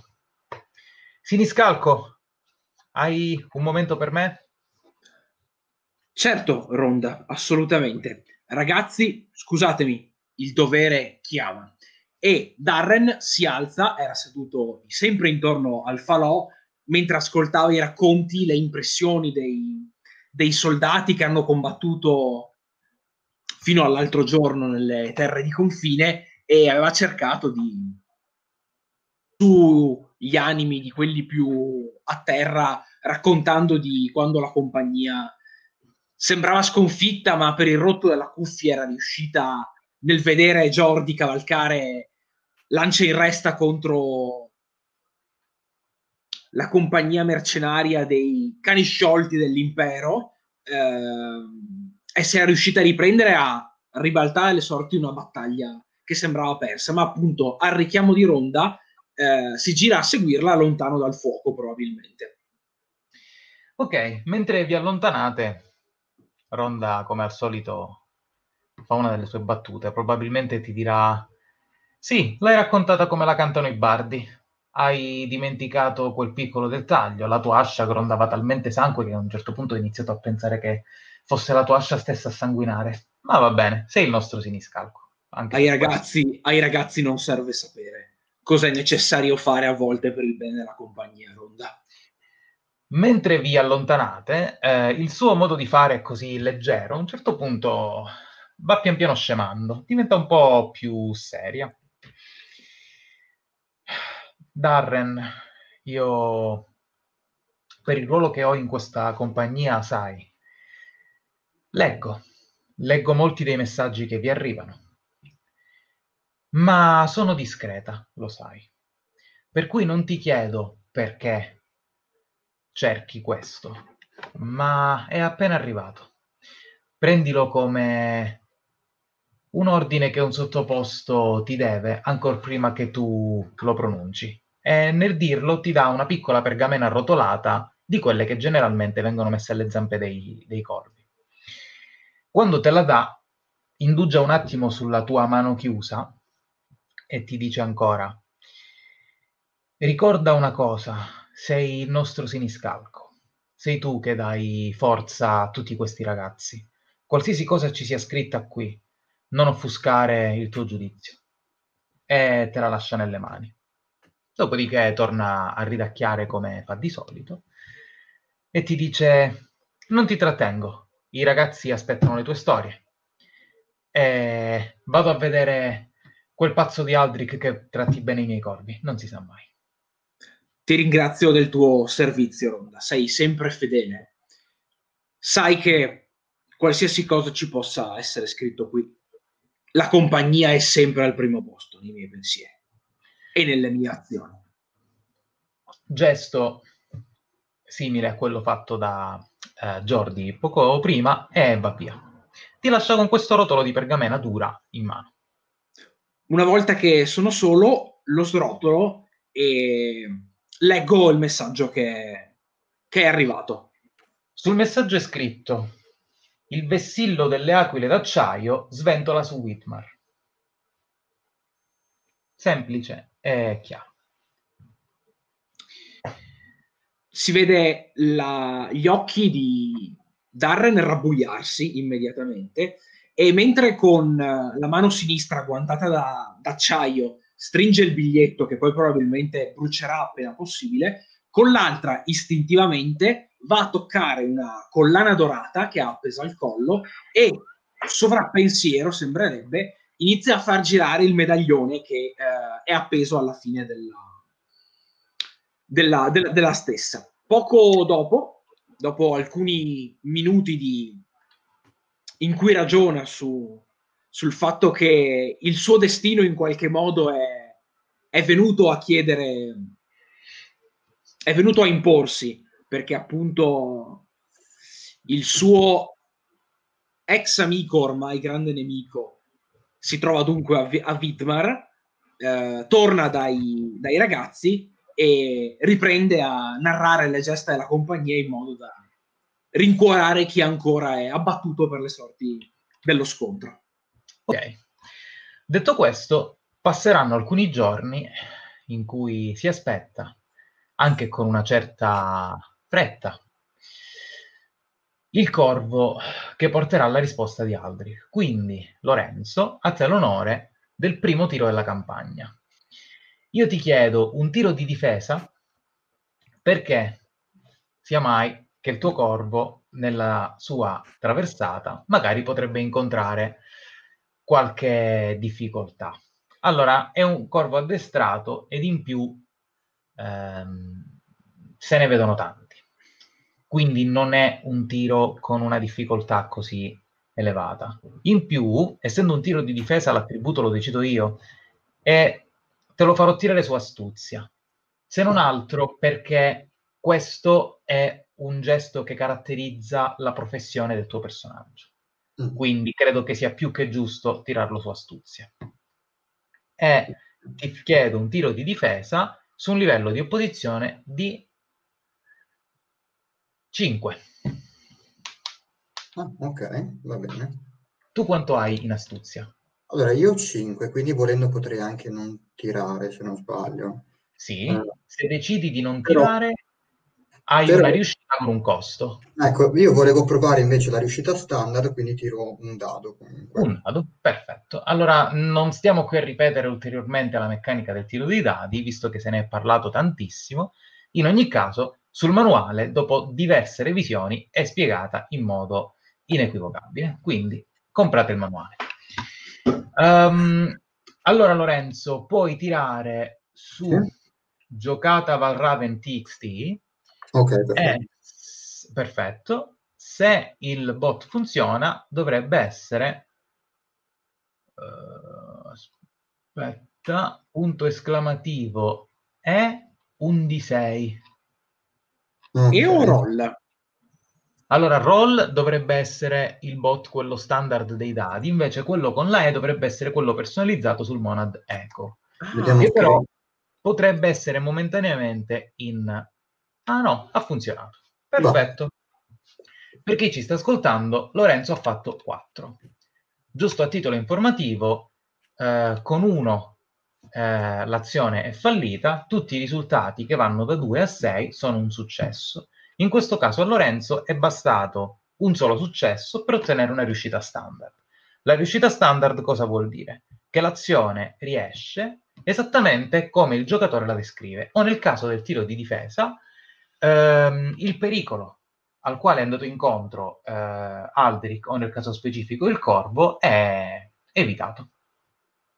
Per cui Aldrich, dopo circa 5 giorni, di mattina molto presto, mentre l'alba inizia a colorare un po' queste grigie di interminabili giornate nel campo di battaglia, qui nelle terre di confine, riconosci il gracchiare di un corvo diverso dagli altri e ti aspetti che sia arrivata la tua risposta. Immagino che tu sia già sveglio da un po', Sì. d'altronde il tuo è un personaggio di quelli che dorme poco, o almeno così lo sto immaginando io. Sì, Esatto, sì, sì. E al secondo gracchiare di questo corvo tu sei già lì alla voliera, mentre fermo, appollaiato sul solito ramoscello, perché lui non arriva alla voliera, lui si ferma all'albero immediatamente dietro, poggiandosi al ramo più secco e più sottile, quasi come a voler dimostrare che anche poggiandosi laddove gli altri corvi cadono, lui sta in piedi. Non lo so, è un po' un modo per sotto, o meglio, Aldrich potrebbe vederlo come un ennesimo modo per sottolineare quanto questo corvo sia degno di lavorare per te. Fatto sta che ha la sua solita ala leggermente rialzata e il becco che va a punzecchiarlo un po', e sulla zampa sinistra, con un piccolo legaccio di spago ben saldo, è agganciato un messaggio del tutto simile, almeno nell'aspetto, a quello che avevi inviato tu. Ok. Io prima di prendere il messaggio con quel piccolo rotolo di carta, prendo dal tascone dei pantaloni un pezzo di pane secco che comunque mi è rimasto dalla colazione e ne rompo un pezzetto, lo sbriciolo e allungando la mano, insomma, glielo porgo al, al volatile, al corvo. E dopo aver fatto ciò, comunque, dopo aver aspettato che insomma sbeccotti e mangi insomma quelle briciole di pane, prendo il bigliettino e lo srotolo a prenderlo.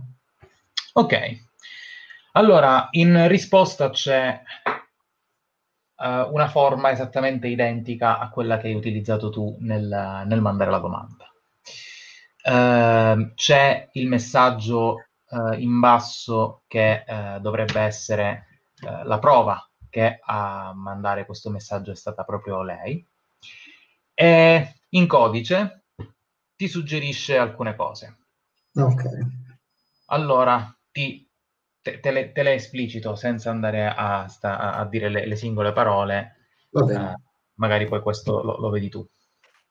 Allora, tu avevi chiesto se c'era una trappola in corso e Mhm. a questo la risposta è un secco no. Dopodiché una seconda parola chiave suggerisce una cosa che poi mi direi tu come interpreti. Ma lei ti dice che in questo momento sta lavorando a Whitmar Ok, e ti dice che Lafay- il condottiero Lafayette Mhm. è il responsabile di quanto è successo agli uomini della Chiesa. ok, Dopodiché c'è un nome. C'è scritto Severeo il confessore, Mm. nome che a te non dice assolutamente nulla. E poi, se ricordo bene, tu avevi scritto qualcosa inerente a Efrem, giusto? Sì, avevo proprio scritto Efrem. Ok. La risposta a Efrem è quella che, che ti aspetti. Ok. Strano. Sì. Perfetto. Allora, insomma, riarrotolo. Comunque il nome Lafayette a me fa risuonare proprio un bel campanello, mi fa proprio dire in testa, ok, e questo ho sentito voci riguardo. Allora, Lafayette... Allora, guarda, avete appena combattuto una guerra contro l'impero proprio per la presa di Widmar. Lafayette era chiaramente un condottiero di una delle tante compagnie mercenarie dell'impero. Eh, magari ricordarti quale compagnia potrebbe essere difficile, ma semplicemente perché ce n'erano tante e le compagnie dell'impero hanno tutti gli stessi nomi. M- mettiamola così. Però ah, c'è anche da dire che in realtà tu sei quello che le informazioni le gestisce. No, è molto verosimile che tu te lo ricordi. Lafayette è il condottiero delle aquile d'acciaio. Ok. Sì, sì, sì, non ha senso che tu possa avere una dimenticanza, è il tuo lavoro. Va bene. Ok? Scusami, l'altro nome era invece Se- Severo, com'era? Non mi ricordo. Era Severeo il confessore. Ok, perfetto. Eh, segno un attimo così. Ok.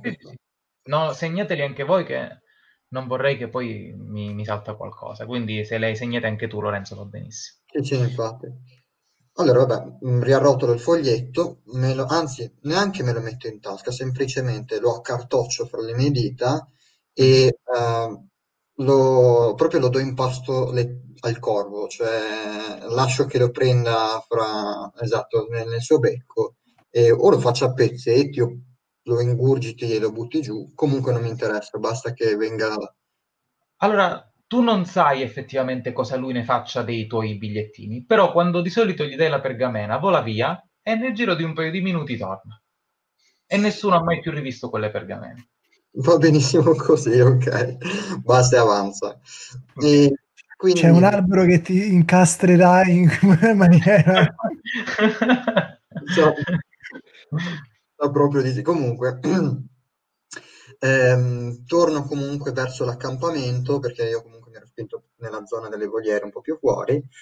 E, mm, prima do un'occhiata appunto per vedere se c'è qualcuno, non de- dei miei compagni, ma comunque nel senso dei miei compagni della squadra, ma qualcun altro comunque che fa parte sempre della compagnia, se c'è qualcuno fuori che magari sta bevendo, sta ridendo, sta parlando, semplicemente prendendo la colazione. Guarda, essendo mattina molto presto, c'è solo chi sta facendo la guardia in questo momento. Ok. Al massimo potrebbe esserci, potrebbero esserci un paio di armigeri che stanno facendo colazione perché magari hanno appena smontato la guardia e stanno facendo il cambio turno, ma c'è davvero poca gente.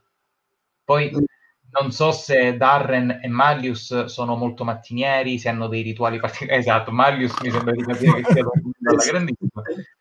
Non so se Darren eh, può essere in giro, però in generale degli altri non c'è quasi nessuno. Ok, allora semplicemente faccio un cenno a una delle guardie. E lo stesso pezzo di pane comunque che avevo preso un pezzetto che avevo sbriciolato per dare al corvo, comunque che è ancora abbastanza integro perché non l'ho toccato praticamente, quindi soltanto manca quel pezzettino che ho dato al corvo, Mhm. eh, faccio un cenno alla guardia e glielo lancio direttamente, eh, sperando appunto che lo prenda fra le mani. Lo prendo al volo e cenno con la testa. Ti ringrazia così. Perfetto, Eh, ricambio e mm, mi avvio verso le tende di, da, sì, verso comunque la zona dove si trovano Darren e Mallius. Ok, la tenda di Mallius è chiusa. Eh, quella di Darren probabilmente potrebbe avere uno spiraglio un po' più aperto. Ehm, ditemi voi, se state dormendo non lo vedete arrivare. Se siete svegli lo vedete arrivare. Darren probabilmente è sveglio, tendenzialmente starà mangiando. Di solito me lo immagino come abitudine, eh, se è possibile, fa il turno di guardia nell'ora più buia della notte, quando magari gli altri sono più stanchi perché sa che quello è il momento decisivo in cui un occhio vigile per tutti è meglio che sia aperto ed è meglio che sia il suo. Ok, perfetto, va bene. Per cui Darren, con il suo modo di fare, eh, che a quanto pare non mostra alcuna stanchezza fisica, ma probabilmente stanco è perché ha appena finito di fare il turno, a quanto pare sta, sta mangiando. Va bene. No, al contrario, Mallius invece sta dormendo perché al contrario è lu- sempre l'ultimo ad andare a dormire perché si sincera sempre che sia tutto a posto e nessuno abbia bisogno di, di cose d'emergenza. Perfetto, perfetto. Allora, mentre si gode il suo meritatissimo riposo, Mallius è ancora nella sua tenda. Allora io mi fermo un attimo nella, nel- diciamo all'esterno, ma comunque fra le due tende e guardo prima la tenda di Mallius, mi soffermo un attimo con lo sguardo, poi guardo la tenda di Darren, mi stringo nelle spalle e mi avvio verso la tenda del nostro siniscalco alla fine. Eh, nonostante la fortissima tentazione di risvegliare di colpo comunque il nostro vecchiale. Ehm, Gli butti nella tenda 5-6 corvi impazziti alla fine. esatto, esatto. Vabbè. Eh, e scosto leggermente appunto la- la- la- l'apertura comunque la- della tenda e sbucando fuori con la testa, dentro con la testa faccio un cenno ad Arren e dico ti può entrare? Entra pure Aldrich. Buona mattina a te intanto. Eh, buona mattina a te pezzo di legno. Comunque non è Aldrich, è Aldrich. Aldrich, scusami. Posso aprire una nota metagame un attimo? Quanto è stato bello che Darren ha sbagliato l'accento del nome di Aldrich perché Darren è imperiale. Uh, ah, Quindi, quindi ci stava, eh. Io questa la terrei proprio canon. Scusate. ecco, perfetto, perfetto. Benissimo. No, ma infatti comunque lo stavo dicendo in game, quindi non è che... Assolutamente. E vabbè, comunque mi avvicino, mm, mi guardo attorno, c'è, non so, una- un posto, uno sgabello, un qualcosa, oppure se no mi siedo anche a terra, per me non è un problema, in ogni caso. non- Eh, probabilmente la tenda di Darren è molto spartana, cioè immagino ci sia come un tappeto steso per terra e, e lui sicuramente sta mangiando seduto a terra in maniera molto, molto semplice, senza orbelli particolari. Allora mi siedo anche a terra, comunque gambe incrociate, e, mm, ma mi metto giusto quella manciata di secondi proprio a fissarlo, come, come se volessi un attimo catturare la sua immagine mentre sta mangiando la colazione, e poi insomma sorridendo gli dico, sai, mm, mi sono arrivate quelle informazioni che avevo richiesto dal mio contatto alla fine. Ci è voluto qualche giorno, ma alla fine insomma il mio corvo si è, rif- si è rivelato affidabile come al solito. E le informazioni comunque sono alquanto curiose. Ammetto che non mi aspettavo neanch'io, ma il mio contatto dice che non c'è trappola, almeno non c'è, eh, non sembra essercene in vista trappola.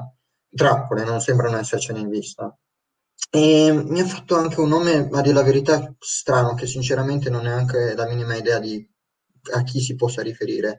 È di un certo Severeo il confessore, magari una persona comunque che possa far parte della Chiesa, ma questa è una mera supposizione, Darren. Poi mh, ha fatto riferimento anche a un... E vedi che proprio mi sto un attimo puntellando con le dita la, la tempia. Um, dannazione, come si chiamava? Mm, Fatto sta che adesso non me lo ricordo, ecco. Mm, solitamente i biglietti che mi arrivano generalmente li butto via o comunque eh, li faccio disporre dal mio, dal mio corvo e quindi non è che magari riesco a memorizzarmi tutto tutto. Comunque ha fatto riferimento a un condottiero sicuro, ecco, un condottiero di una compagnia che fa parte della- dell'impero, comunque aiuta l'impero contro noi repubblicani. E a quanto pare questo stesso condottiero è quello che ha fatto, perlomeno ha, sta comin- ha comunque ha cominciato a falciare eh, diversi mh, appartenenti alla Chiesa. Ah, sì, mi pare di... Aspetta, forse il nome me lo ricordo adesso. Ah, la- ah, la- la- la- la- aveva- era una La con una F inizia. Mm, come... Non so se te, mm, ti viene in mente qualcosa... Cioè, la, la- la fa, la fa, la fa... Eh, vedi, vedi che proprio sto cercando di, di- di- Mhm. di farmi saltare in- dalla bocca questa parola. Con, lo, fa- con lo sguardo molto... Che, che- che si incupisce in quel momento, lo vedi chiaramente, visto che ci stiamo guardando in faccia, Darren fa Lafayette, il condottiero delle aquile d'acciaio, immagino. Mm, sì, proprio lui comunque, esatto, è anche la compagnia comunque quella lì almeno. E a quanto pare il mio contatto dice che sia proprio lui quello che ha guidato questa azione nei confronti della Chiesa e sta cominciando a far passare a fil di spada gli appartenenti. Però sulla motivazione ovviamente non, non mi è arrivato nessuna notizia, comunque non ne ho richiesto direttamente insomma, questa informazione e dubito che anche il mio contatto possa saperlo così nel giro di pochi giorni. Um, invece per quanto riguarda Efrem, um, il crepuscolare di cui ci ha parlato Ronda, si trova, si, si trova, proprio nella città che ci ha indicato lei, quella con il nome strano di cui neanche mi riesco a ricordare uh, come si pronunci. Eh, quindi, insomma, le vie sono sempre quelle. O andiamo a trovare il nostro caro amico Efrem, sapendo appunto che dovremo percorrere questi territori in cui non siamo ben voluti, oppure ci dirigiamo direttamente in quella che non sembra più essere una trappola. In ogni caso, a mio avviso, Darren, credo che sia giusto andare a trovare Efrem. Mm, non mi fido di andare, per quanto magari non sia una trappola, così nudo, così scoperto, senza avere informazioni aggiuntive, senza comunque avere una rete che mi possa aiutare nella missione vera e propria. Non so cosa ne pensi te. Immagino che la preoccupazione maggiore sarà quella appunto di, di, di venire comunque cacciati o scoperti in queste terre, ma noi non saremo repubblicani. E sorri- vedi, vedi Darren che sto proprio sorridendo. Nessuno lo saprà e nessuno lo dovrà sapere. Non so cosa ne pensi. Hai fatto un ottimo lavoro, Aldrich credo anch'io che forse, vista la, la situazione, per quanto sembrerebbe non trattarsi di una trappola, ma di qualcosa che l'impero sta facendo solo per se stesso, avere qualche informazione in più potrebbe giocare a nostro favore, quantomeno per capire no, cosa ci potrebbe aspettare poi a Wittmar nel momento in cui dovessimo entrare nella città per risolvere il problema. Sentiremo anche il buon Mallius cosa ne pensa e poi decideremo, ma mi sento di poter essere abbastanza d'accordo con te sulle, sull'ipotesi della direzione in cui muoversi. Mallius, tu stai dormendo, scusate se vi interrompo ragazzi, eh, ma questo vociare nella tenda poco lontano dalla tua, d'altronde siete separati da tessuto, quindi la voce arriva e arriva chiara, ad un certo punto comincia a disturbarti. Non tanto per il tono della voce, perché probabilmente Aldrich sta parlando ad alta voce anche apposta per disturbarti, visto che sei lì ad un paio di metri. Però ti capita quella sensazione di svegliarti con un pensiero in testa. È una parola che hanno detto loro? Hai sognato qualcosa eh, che ti ha fatto tornare in mente qualcuno, è appena sveglio è difficile da, da stabilire, però sei abbastanza sicuro che alla mente ti è tornato un vecchio confessore che conosci, tale Severeo. Lo avrà nominato Aldrich? Magari sì. Non sai perché ti sei svegliato con Severeo il confessore in testa, anche perché non lo vedi da tanti anni. Saranno una buona decina d'anni che non lo vedi, forse anche di più. È stato per un periodo ospite della chiesa o comunque del, del, del posto dove, dove sei cresciuto ed era uno dei tanti membri della Chiesa della Luce, eh, boh, potremmo definirli pellegrini, coloro che non avevano una fissa dimora, ma viaggiavano per il continente e professavano. Che tu sappia però, Severeo ad un certo punto è stato allontanato dalla Chiesa. Le voci dicono che il suo ruolo da confessore aveva in qualche modo datogli una sorta di, di potere sulle persone, perché lui conosceva tanti segreti e da quello che diceva la Chiesa non ne faceva un buon uso. E questo lo ha sempre etichettato un po' come un, uh, chiamiamolo un eretico, va bene? Per cui Severeo il confessore, circa dieci anni fa, se non di più, è stato allontanato dalla chiesa ed è da allora che non lo senti più nominare. Ecco perché ti suona strano averlo sentito proprio adesso.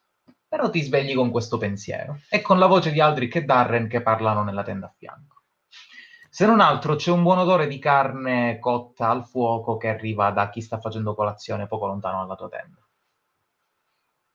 Ok, allora io la prima cosa che faccio è cambio il legame con, con Aldrich, eh, dove, dove dicevo che penso che abbia una speranza, metterò che è il mio peggior nemico. No, va bene.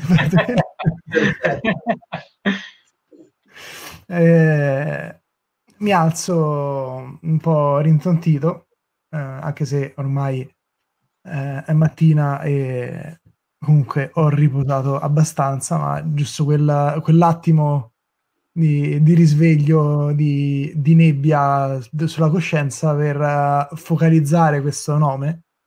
E quando mi rendo conto che Aldrich e Darren stanno parlando nella tenda accanto, uh, mi do una sistemata, uh, esco dalla tenda, guardo con... volto uno sguardo, butto uno sguardo a chi sta facendo colazione e alla tenda, colazione, tenda. Senti un Mallius, unisciti a noi. E... C'è un armigero con eh, la pettorina leggermente slacciata, una spada sporca e sbilenca appoggiata su un asse di legno di fianco a lui e ha questo grande boccale di birra e un pezzo di carne secca, ricotta al fuoco, letteralmente bruciata, che non è bella a vedersi, ma non state mangiando altro da chissà quanto tempo ed è, ti sembra proprio molto succulento. Uh, sì, arrivo subito. E detto questo, a, a, a, stringo i denti e vado verso l'entrata della tenda. Scosto un attimo la, l'entrata, la, che, che, il drappo che copre l'entrata. Faccio Darren, Aldrich, siete qua? Buongiorno Malius. Buongiorno, grazie per avermi svegliato. Ah, non riuscivo proprio a, a riprendere conoscenza stamattina. Mm. Allora, cosa succede? Um, Guardo un attimo Darren come ad aspettare il permesso per, per riferire quello che ho appena detto. Fa un cenno, Darren fa cenno d'assenso no. con la testa. E gli riferisco le stesse cose che appunto ho detto a Darren, cioè della, di Severeo, di questo nome che a me non, non, non, non sembra far, cioè, ricollegare null'altro se non ipoteticamente un appartenente della Chiesa e poi appunto che non c'è nessuna trappola e soprattutto che Efraim si trova nella città che ci ha detto Ronda e anche che eh, questo, questo, attacco nei confronti della Chiesa è stato perpetrato da eh, questo Lafayette, uno comandante appunto, un generale dei falchi d'acciario. Delle acque ah. d'acciario. Delle acque d'acciario, okay.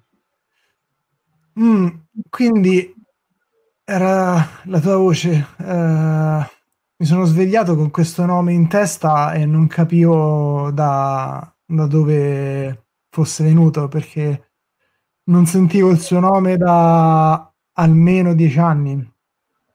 Mm. Uh, Severeo eh, era una persona che ho conosciuto a Karg quando ancora mi trovavo come studente nella, nella chiesa come medicale. E, ehm, era un pellegrino, faceva parte di un gruppo di pellegrini più che essere un, un semplice pellegrino. Però fu allontanato dalla chiesa perché proprio come dice il suo soprannome era un confessore e pare che abbia fatto un uso non uh, consono per uh, un membro della Chiesa dei segreti che gli erano stati confidati dalle persone. per cui è stato bollato di eresia e, e scacciato. Pensavo fosse morto, sinceramente, non, erano appunto più di dieci anni che non sentivo nominare Severeo. E se si trova a Widmar potrebbe essere collegato a questi, a questi morti. E non so se addirittura sia lui in uh, combutta con uh, questo Lafayette. C'è... Mm, vai, vai, scusami. Riguardo al discorso che non sia una trappola,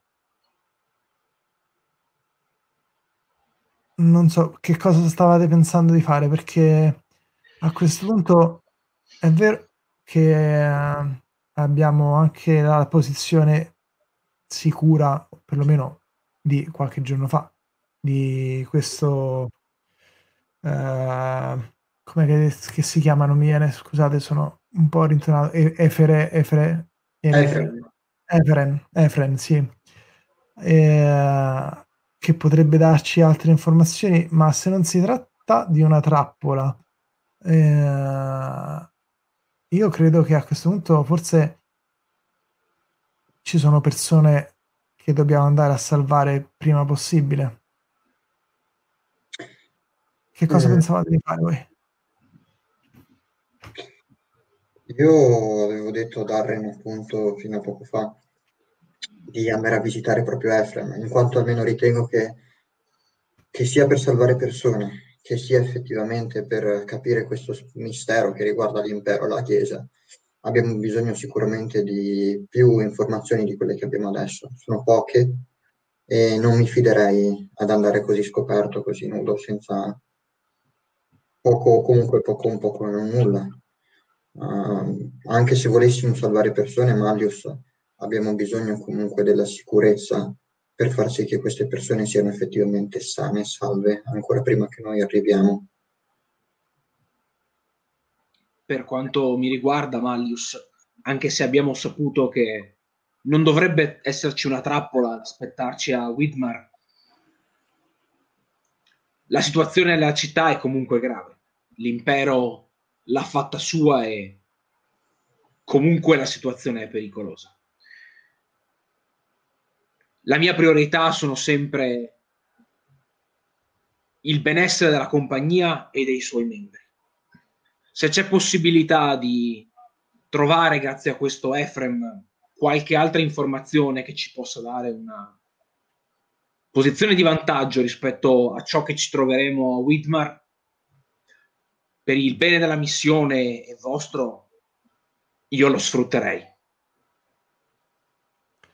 Darren, cosa vuoi che ti dica? Il mio compito è seguire gli ordini di Jordi e di conseguenza eh, gli ordini tuoi che sei la sua voce quando siamo insieme. E, e il mio compito principale è far sì che voi torniate a casa sani e salvi, così che si possano salvare più persone possibili. E quindi se questo è quello che pensi sia più adeguato, il modo di muoversi più adeguato perché si torni a casa più, in maniera più sicura possibile, io sono con te. Guarda, ti guarda negli occhi, guarda Aldrich, ti riguarda e a Stramsund dunque sperando che questo Efren sia utile come la sua fama narra. A Strampton allora. Uh-huh. E quando annuisco ho un sorrisetto perché tutta questa cosa del segui i tuoi ordini, Darren, è come nella mia testa fosse seguo, segui i miei ordini. Uh, perché nella mia testa è come se in realtà eh, eh, avessi io guidato questa decisione, avessi io detto tutto questo e quindi annuisco con un certo... Sì, a Strampung. Bene. Per e alla colazione. e escono la canna. Mentre Mallius si allontana per fare finalmente la sua colazione con gli ermigeri che non vedono l'ora di, di, di averlo a tavola con loro, gli fanno posto in mezzo a loro, sulla fermezza di Darren e sul sorriso di Aldrich, la nostra scena passa a qualche ora dopo. Probabilmente avete anche già parlato con uh, Jordi di quello che avete deciso. Vi sono stati preparati dei cavalli, se li volete, per percorrere la strada e ognuno di voi, con una precisa idea in testa, si allontana dal campo verso Strandsund.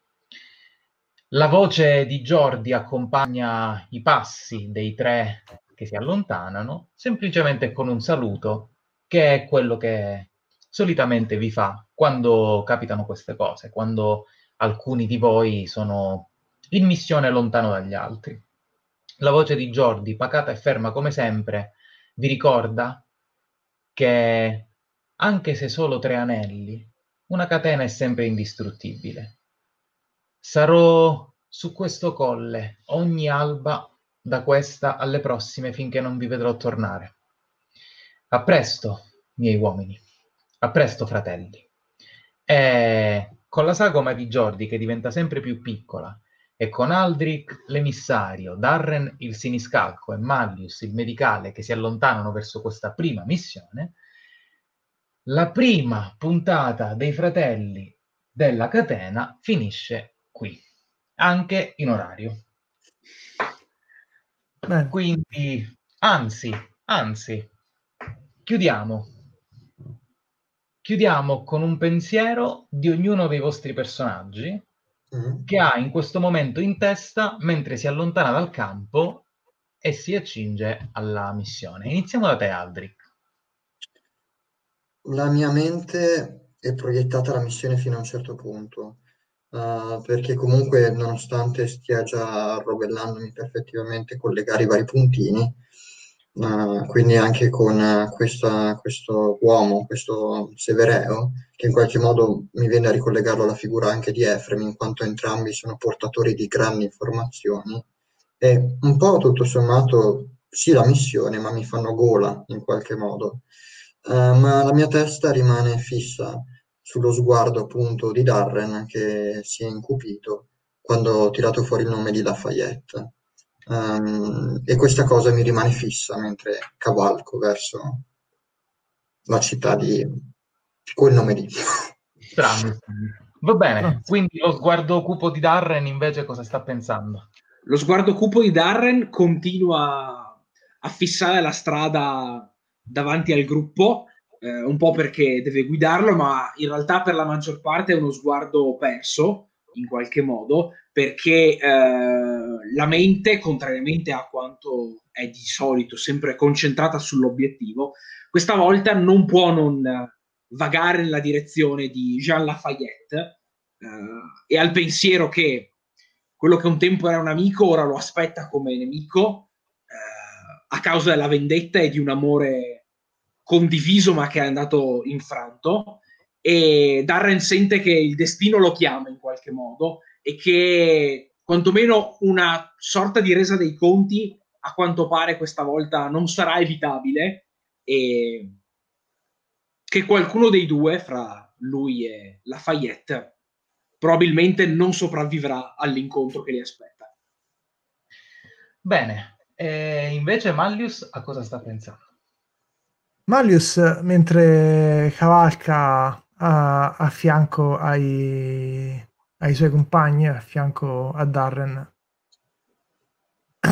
e con lo sguardo segue la strada davanti a sé, ma la sua testa torna indietro di quei dieci più anni a, ai pomeriggi passati nei, nel cortile, nel chiostro della chiesa eh, durante le tiepide primavere a parlare con uh, Severo, Severeo eh, che gli narrava del, dei suoi pellegrinaggi, dei posti che aveva visto, e di quanto eh, fosse un carico eh, importante, pesante, ma allo stesso tempo eh, prezioso e, e bello eh, il, acco- l'accogliere e il custodire eh, le, le confessioni, le, i segreti che pesavano sul cuore e sugli animi de, degli uomini e delle donne che incontrava. E pensa che non riesce a capire come un uomo del genere possa essere stato accusato di eresia e di aver utilizzato quelle informazioni che gli aveva presentato come tanto preziose da, da celare eh, dentro di sé eh, in maniera così grave. Bene, quindi su queste considerazioni dei vostri singoli personaggi adesso possiamo chiudere il primo episodio della Fratellanza della Catena. Ci vediamo alla prossima. Grazie ragazzi di aver giocato stasera ed essere stati con noi. Grazie, Grazie. a voi. Grazie, grazie. Se vi piace Valraven, vi ricordo che eh, dovrebbe essere in preordine sul sito di eh, The World Anvil. In ogni caso, fatevi un giro sia sul sito che sulla community Discord perché c'è tanta bella gente, come vedete, e soprattutto si gioca. Detto questo, alla prossima. Ciao a tutti. Ciao. Ciao.